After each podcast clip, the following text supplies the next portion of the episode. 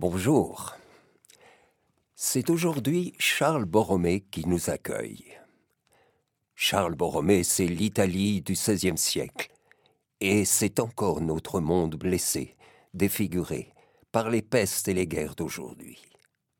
Saint Charles veut nous montrer le chemin chaque fois que nous cherchons le sens de l'histoire. Saint Charles, combien de fois me suis-je agenouillé devant ses reliques dans la cathédrale de Milan, confiée le pape Jean-Paul II le 4 novembre 1978, peu à peu son élection au siège de Pierre. Combien de fois ai-je repensé à sa vie, contemplant dans mon esprit la gigantesque figure de cet homme de Dieu et serviteur de l'Église, Charles Borromée, cardinal, archevêque de Milan et homme du Concile. Il est un des grands protagonistes de la réforme de l'Église au XVIe siècle, opérée par le Concile de Trente, qui restera pour toujours lié à son nom. Il a été également l'un des créateurs de l'institution des séminaires ecclésiastiques, reconfirmé dans toute sa substance par le Concile Vatican II. Il fut en plus un serviteur des âmes, qui ne se laissait jamais dominer par la peur, serviteur des souffrants, des malades, des condamnés à mort, mon patron. Charles Borromée est né au château d'Arona, en Italie du Nord, province de Lombardie, le 2 octobre 1538. Son père, le comte Gilbert Borromée, gouverneur de la région du lac Majeur, avait épousé Marguerite de Médicis, sœur aînée du futur pape Pie IV. Charles est le deuxième de 6 enfants. Sa mère meurt en 1547. Charles a 9 ans. Son père se remarie. Grâce à des entreprises bancaires et commerciales favorables, la fortune de la famille s'est accrue. À l'âge de 12 ans, Charles, fils cadet, est destiné à l'état ecclésiastique et il reçoit la tonsure. Il est alors envoyé par son père à Milan pour étudier le latin sous un excellent maître. En 1552, il continue ses études à Pavie sous la direction de Francesco Alciato, qui deviendra plus tard cardinal. Son père ne lui alloue qu'une modeste mensualité, et il a parfois du mal à subvenir à ses besoins, au point que ses serviteurs ne sont pas toujours correctement habillés. Charles souffre beaucoup de cette situation humiliante, mais rien dans ses lettres ne traduit impatience ou récrimination. En 1558, Charles se rend à Milan pour rencontrer son oncle, le cardinal de Médicis. Mais quelques semaines après, il doit revenir à Arona pour les obsèques de son père. Charles a 19 ans, et bien qu'il ne soit pas l'aîné des garçons, tous les siens lui demandent de prendre en main les affaires commerciales de la famille. Malgré de nombreuses interruptions, il parvient, grâce à son application et à son sérieux, a achevé ses études en 1559 avec un doctorat dans les 2 droits, canonique et civil. Durant l'été de cette même année, le pape Paul IV meurt. Le conclave qui s'ouvre alors dure 4 mois et en décembre 1559, le cardinal Jean-Ange de Médicis, oncle de Charles, est élu pape. Il prend le nom de Pie IV. Le 3 janvier 1560, Pie IV demande à Charles de venir immédiatement auprès de lui à Rome. Une dizaine de jours après son élection, le nouveau pape avait déjà confié à son neveu le gouvernement des États pontificaux. Le 31 janvier, il le crée cardinal. Charles demande que l'on n'organise pas de réjouissances publiques à Milan pour fêter son ascension au cardinalat, mais seulement que l'on célèbre à Arona 10 messes en l'honneur du Saint-Esprit. Puis, il est nommé à l'archevêché de Milan, d'abord en tant qu'administrateur apostolique, puis comme titulaire. N'ayant reçu aucun des ordres sacrés, il lui faudra confier à un évêque de son choix l'administration du diocèse. Alors qu'il était jeune, dira en 1984 Jean-Paul II, Charles Borromée fut nommé cardinal de la Sainte Église romaine et archevêque de Milan. Il fut appelé à devenir pasteur de l'Église, parce que lui-même se laissait guider par le bon pasteur. Ainsi, il prenait soin de son Église, participant au mystère insombable du Christ, éternel et unique pasteur des âmes immortelles, qui embrasse les siècles et les générations, insufflant en elles la lumière du siècle futur. Par la suite, le cardinal Borromée sera aussi nommé légat pontifical dans différentes régions d'Italie, ainsi que protecteur auprès du Saint-Siège de plusieurs pays et ordres religieux. De plus, en tant que cardinal-neveu, il remplit la charge de secrétaire d'État du pape. Le népotisme de Pie IV, favoritisme envers son neveu, est flagrant. Mais la Providence fera que de ce mal sorte un bien considérable. Charles Borromée, âgé seulement de 22 ans, s'adonnera à un travail acharné au service de l'Église.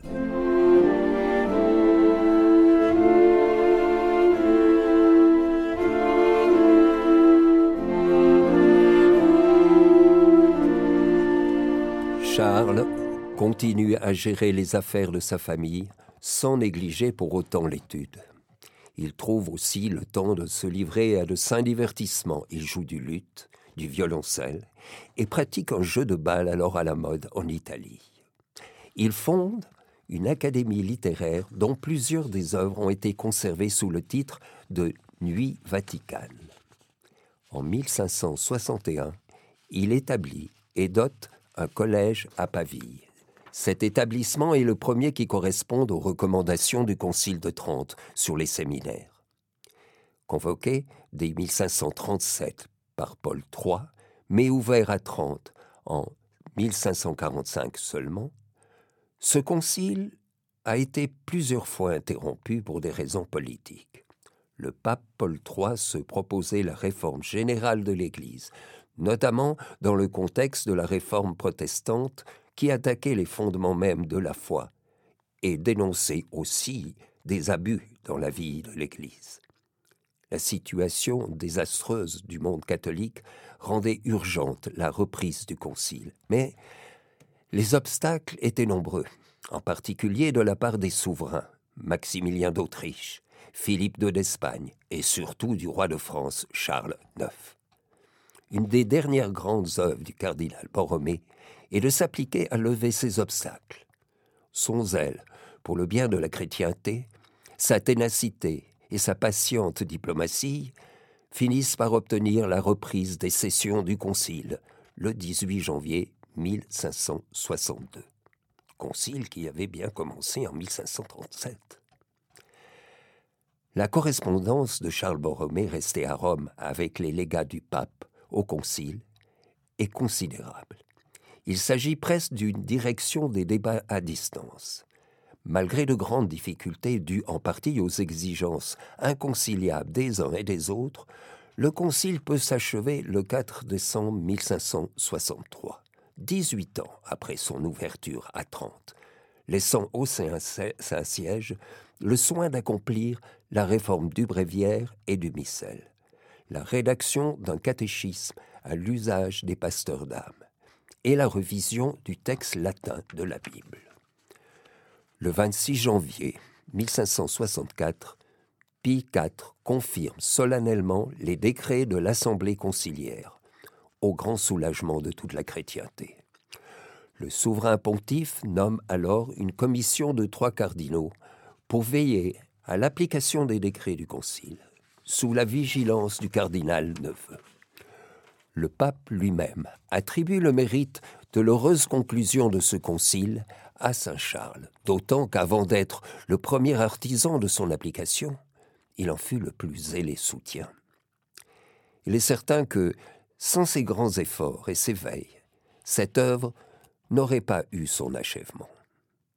Entre-temps, le frère aîné de Charles est mort, âgé seulement de 27 ans. Devenu chef de la famille, Charles se trouve dans une situation paradoxale. Bien que membre le plus influent de la curie pontificale, il n'a encore reçu aucun ordre sacré. Il pourrait donc, en renonçant au cardinalat, retourner dans le monde, se marier et mener la vie d'un grand seigneur. Plusieurs personnes l'y poussent, pour le bien de la famille et du duché de Milan. Le pape lui-même, son oncle, n'est pas hostile à cette éventualité, pour le temps qui suivra sa mort, qu'il pense être assez prochaine. Par contre, lui ne décide pas ainsi. Charles décide fermement de se donner entièrement au Seigneur et à l'Église. Il se prépare à recevoir les ordres sacrés et intensifie sa vie de prière. Ordonné prêtre par le cardinal Federico Cesi dans la basilique Sainte-Marie-Majeure le 17 juillet 1563, il affirme au Saint-Père, un peu contrarié par cette cérémonie, « Ne soyez pas désolés, car j'ai choisi l'épouse que je voulais depuis longtemps. » Le 7 décembre, il est consacré évêque dans la chapelle Sixtine. Charles a 25 ans.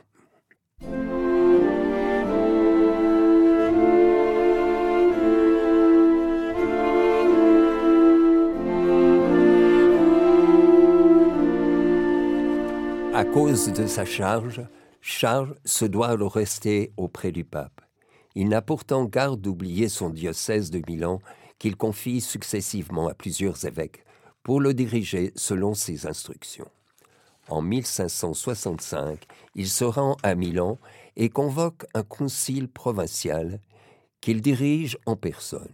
La province comporte alors 16 diocèses.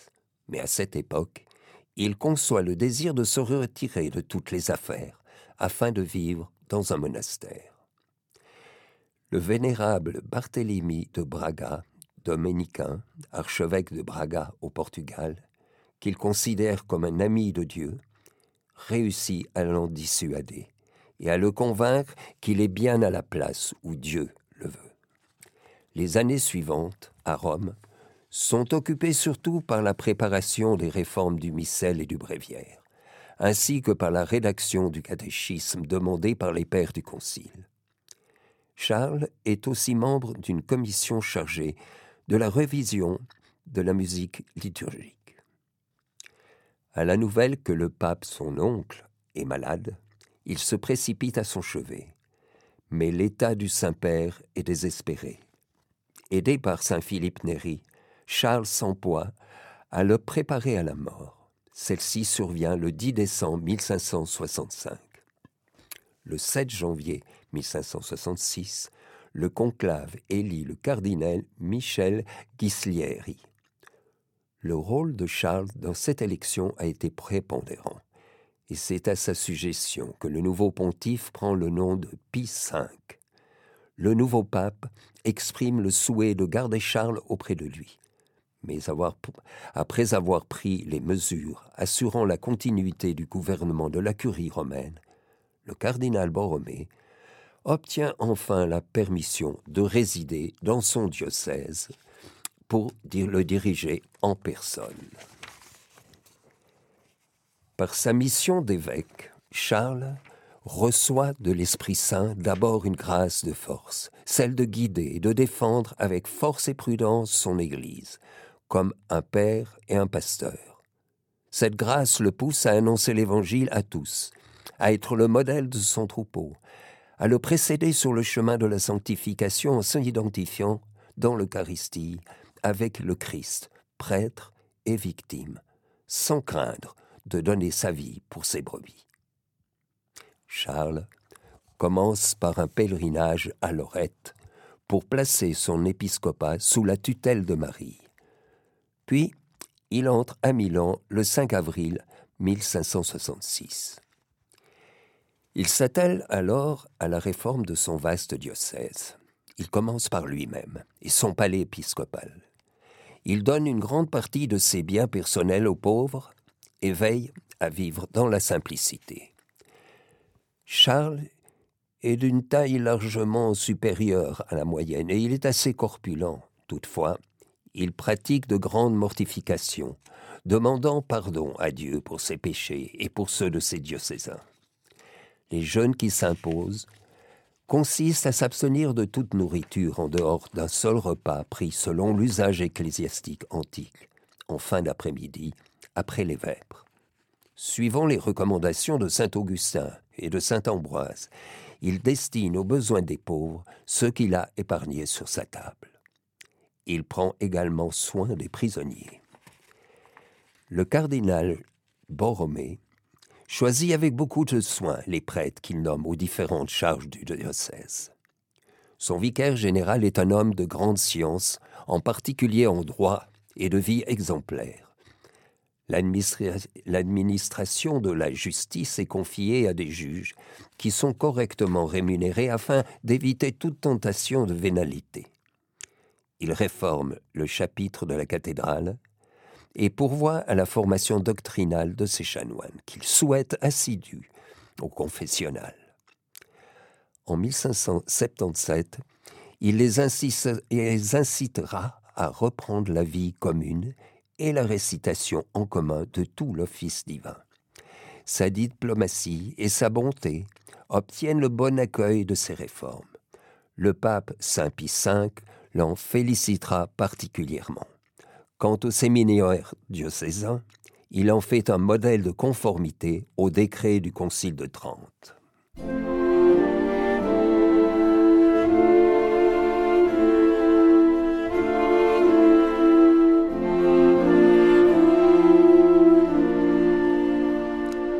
Charles a aussi une très grande attention pour les confréries de la doctrine chrétienne, afin que les enfants soient bien catéchisés. Son exemple aura un retentissement dans bien d'autres diocèses. À 5 reprises, il visite tout le diocèse, se rendant parfois à pied dans les localités de montagne presque inaccessibles. En octobre 1567, il entreprend la visite de 3 vallées de la Valteline, qui dépendent de sa juridiction, mais sont très isolées. Là, tout est à réformer. Le clergé mène une vie mondaine, voire scandaleuse, négligeant les devoirs pastoraux. Les mœurs du peuple se conforment à ce mauvais exemple. La visite épiscopale produit de grands fruits, et un esprit nouveau souffle, tant sur le clergé que sur les fidèles. Dans une autre partie de son diocèse, Monseigneur Borromée subit une attaque à main armée de la part des serviteurs d'un chapitre de chanoines qui se prétendent exempts de sa juridiction et donc de sa visite pastorale. La croix qu'il fait porter devant lui est atteinte par des balles, mais lui ne subit aucune blessure.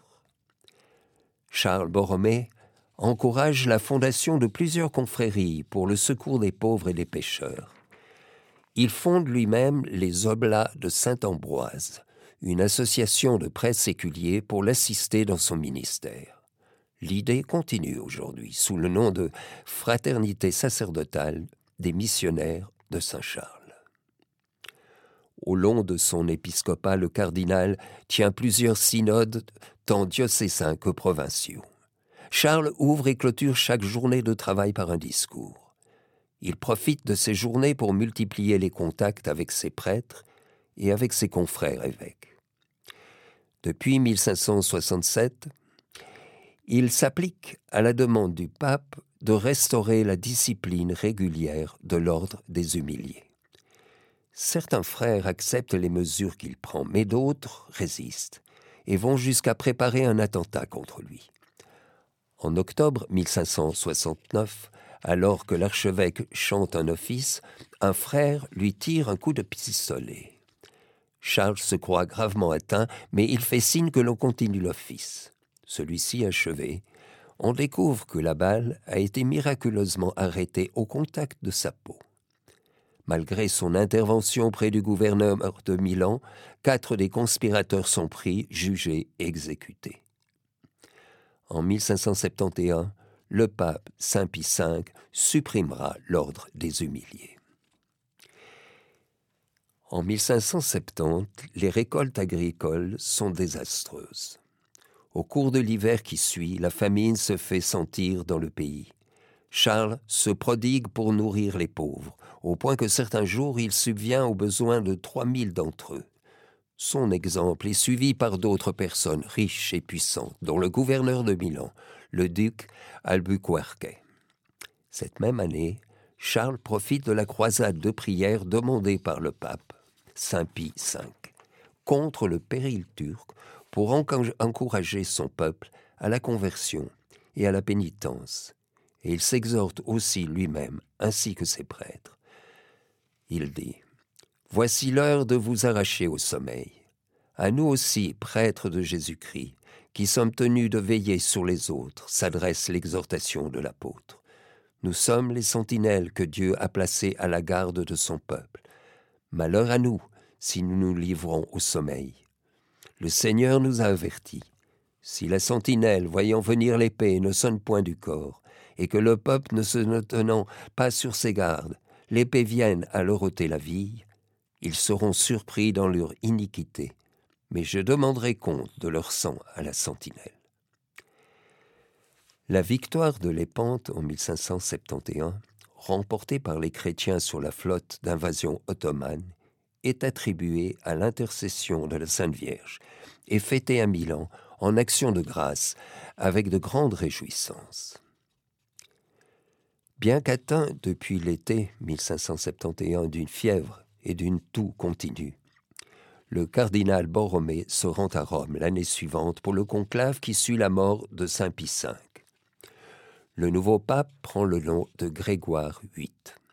Charles saisit l'occasion pour se faire décharger des fonctions qu'il exerce encore au sein de la curie romaine.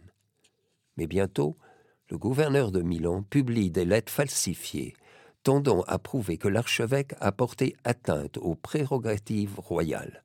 La Lombardie est alors soumise au roi d'Espagne.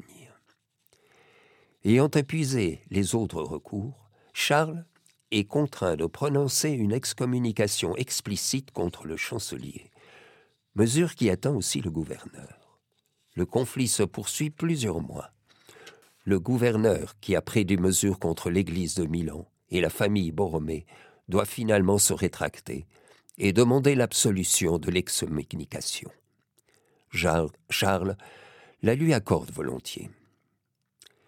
Pour le jubilé de 1575, l'archevêque de Milan se rend à Rome. L'année suivante, le jubilé est fêté dans le diocèse de Milan et Charles y célèbre le 4e synode provincial. Mais à cette même époque, la peste se déclare. L'archevêque se dépense sans compter, allant jusqu'à visiter les pestiférés à domicile ou dans les hôpitaux. Dès le début de l'épidémie, il a accepté l'éventualité de sa mort au service des malades, afin d'être spirituellement plus libre pour s'en occuper. Non sans une compréhensible réticence, bientôt surmontée, le clergé suit courageusement l'exemple qu'il lui donne. L'épidémie cerce progressivement dans les années 1577-1578.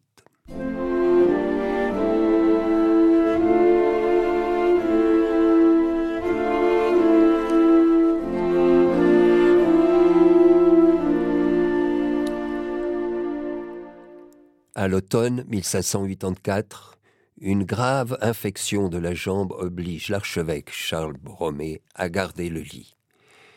Il convoque toutefois une assemblée des doyens de la région pour traiter des affaires du diocèse, tout en soutenant la fondation d'un hôpital pour la convalescence des malades pauvres. Le sentiment de sa mort prochaine l'engage à entrer le 15 octobre en retraite personnelle au sanctuaire de Varallo et à confesser toutes les fautes de sa vie. Une forte fièvre se déclare, mais il continue à célébrer la messe chaque jour. Lors de son retour à Milan, son état est considéré comme très grave par les médecins. Il reçoit l'extrême onction, puis la Sainte Communion en viatique. La foule des fidèles réunis en prière autour du palais archiépiscopal est si dense que le duc de Terranova, alors gouverneur de Milan, doit se frayer un chemin pour y pénétrer. Le 3 novembre 1584, le cardinal, âgé de 46 ans, meurt après avoir dit « Ecce venio »« Voici, je viens ». Il a dans l'esprit les paroles de l'Apocalypse. Ses obsèques sont célébrées le 7 novembre par le cardinal Nicolas Fondrati, le futur Grégoire XIV. La réputation de sainteté du cardinal Borromée se répand immédiatement et ne cesse de croître et de se diffuser. Le pape Paul V le canonisera le 1er novembre 1610. « Mes frères, disait saint Charles dans un sermon sur les noces de Cana en 1584, que Marie soit notre patronne, notre avocate, notre mère. Si elle prend en main notre cause, il n'y a rien à craindre, son aide est assurée. Ô mère très bénigne, regardez-nous du ciel et voyez notre indigence. Voici que le vin de la charité nous fait défaut. Marie, implorez pour nous la conversion de l'eau en vin. Toutefois, la Vierge nous demande aussi de coopérer à ses prières en exécutant sans retard ce que nous prescrit son Fils, afin que nous puissions expérimenter en nous les effets de sa puissance. » Malgré la fatigue de toutes ses charges et sa maladie, Charles n'arrête pas de se donner jusqu'à l'épuisement. Pour éclairer, la chandelle doit se consumer, dit-il à ceux qui lui prêchent le repos. Saint Charles Borromée est ainsi l'un des plus beaux ornements de l'Église du XVIe siècle. Toute sa vie fut guidée par la sollicitude pastorale qui le rendit glorieux. Il nous dit aujourd'hui « Le Seigneur a mis en ma main tous ses trésors, ses sacrements et ses grâces. Le Seigneur y a placé des âmes qui sont ce qu'il y a de plus cher, qu'il a préféré à lui-même dans son amour, qu'il a racheté de son sang. Le Seigneur a mis en ma main le ciel pour que je puisse l'ouvrir aux autres. Saint Charles Borromée nous ouvre ses mains tous les jours pour que nous ouvrions les nôtres tous les jours. À bientôt.